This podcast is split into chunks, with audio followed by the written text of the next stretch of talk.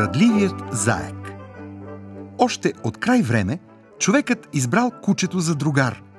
То било най-вярното животно, което пазило човека от лоши зверове. Затова човекът водел кучето навсякъде със себе си. И за да не го болят краката, направил му цървули. Веднъж, било през лятото, цървулите на кучето били много стегнати. Та то седнало край една рекичка, събуло ги и ги потопило във водата да се разпуснат. Докато си почивало така на сянка, кучето позадрямало. А заекът минал покрай него и видял цървулите във водата.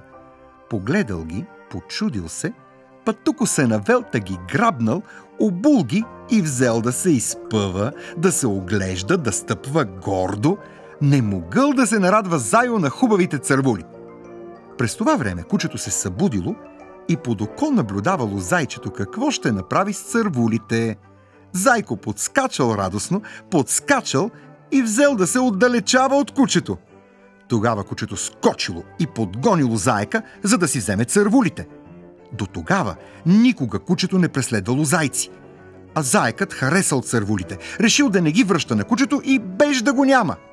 От тогава тъй до днес кучето гони заека, за да си вземе цървулите – когато се случи да хване заек, кучето не може да си вземе цървулите, защото те са зараснали за заешките крака.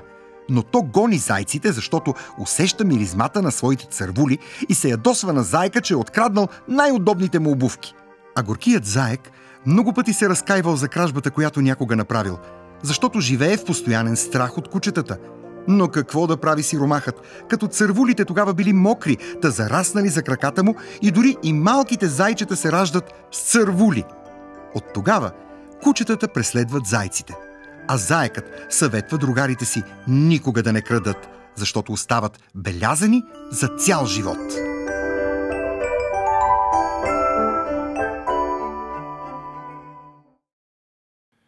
И с сборник с народни приказки Дядо, баба, внуче. Издателство Български писател. София, 1984 година. Подбор и редакция Елена Огнянова.